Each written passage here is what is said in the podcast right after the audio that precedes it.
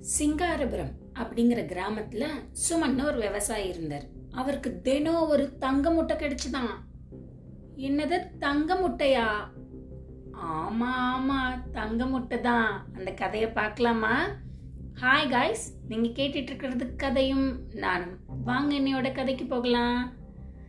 சிங்காரபுரம்ங்கிற ஊர்ல சுமனுங்கிற விவசாயி நல்லா கஷ்டப்பட்டு பாடுபட்டு உழைச்சிட்டு இருப்பாரு அவர் தினம் சாயங்காலம் முடிஞ்ச உடனே வீட்டுக்கு சாப்பிட வருவார்.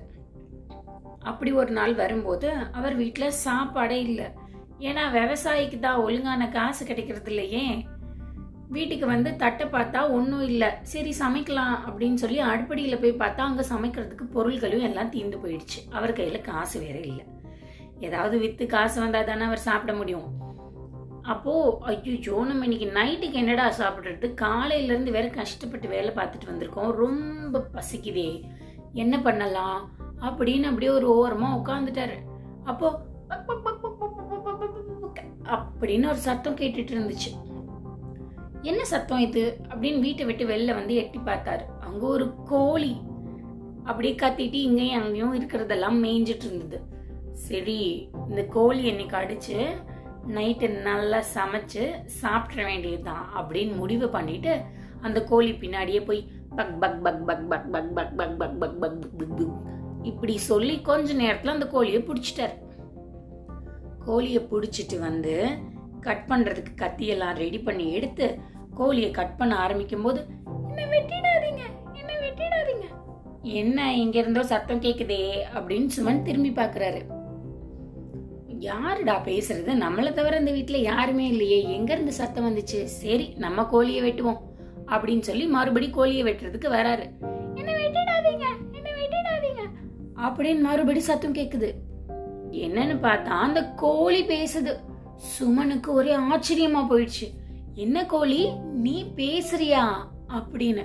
அப்புறம் அந்த கோழி சொன்னது என்ன வெட்டிடாதீங்க. நான் உங்களுக்கு உதவியா இருப்பேன். அப்படின்னு சொன்னிச்சான். எப்படி நீ எனக்கு உதவி பண்ண முடியும் அப்படின்னு சுமன் கேட்டாராம்.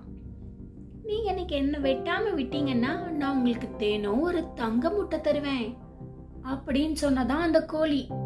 சரி நம்ம முயற்சி பண்ணி தான் பார்க்கலாம். சரி நான் உனக்கு இன்னும் வெட்டல. ஆனா நீ என்ன பண்ணணும்?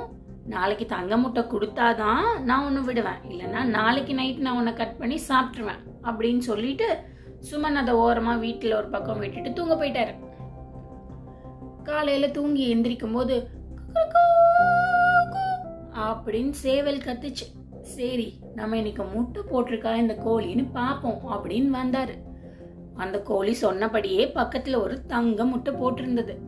அவரால் நம்பவே முடியல. அந்த முட்டையை எடுத்துட்டு ஆமா இது உண்மையாலுமே தங்க முட்டை தான். சரி இதை இன்னைக்கு கொண்டு போய் சந்தையில வித்துட்டு வந்துடலாம். அப்படின்னு கிளம்பினாரு. சந்தைக்கு போய் தங்க முட்டை கொண்டு வந்திருக்கேன் வேணுங்கிறவங்க வாங்கிக்கோங்க தங்க முட்டை வே கொண்டு வந்திருக்கேன் வேணுங்கிறவங்க வாங்கிக்கோங்க அப்படின்னு விற்க ஆரம்பிச்சார். எல்லாரும் என்னடா தங்க முட்டையா? அப்படின்னு அவர் சுற்றி ஒரு கூட்டமே கூடிடுச்சு. அதுக்கப்புறம் எனக்கு கொடுங்க உனக்கு கொடுங்க எனக்கு வேணும் உனக்கு வேணும்னு ஏகப்பட்ட பேர் அந்த முட்டைக்கு போட்டி போட ஆரம்பிச்சிட்டாங்க. அதுக்கப்புறம் இவர் என்ன பண்ணார்? எல்லாரும் பொறுமையாக இருங்க நான் தினம் ஒரு முட்டை கொண்டு வரேன். இன்னைக்கு யார் அதிகமாக காசு கேட்குறீங்களோ அவங்களுக்கு தான் இந்த முட்டைன்னு சொல்லி அந்த முட்டையை ஒருத்தர்கிட்ட வித்துட்டு காசை கொண்டு வந்துட்டார். அவருக்கு ஒரே சந்தோஷம். ஆஹா உண்மையாலுமே கோழி சொன்னபடி தங்க முட்டை போட்டுச்சு நம்மளும் அதை விற்று கையில் காசு ஆக்கிட்டோமே அப்படின்னு. ஓரளவு சாப்பிட்றதுக்கு வேணுங்கிற பொருளை வாங்கி அன்னைக்கு நிம்மதியாக சாப்பிட்டாரு சமைச்சு. கோழிக்கும் சாப்பாடெல்லாம் போடணும்ல கோழிக்கும் சாப்பாடெல்லாம் போட்டுட்டாரு. அடுத்த நாள் தூங்கி எந்திரிச்சாரு. இப்பெல்லாம் எந்திரிக்கும் போதே ஓ கோழி முட்டை போட்டிருக்கும் அப்படின்னு ஜாலியாக எந்திரிக்கிறாரு சுமன்.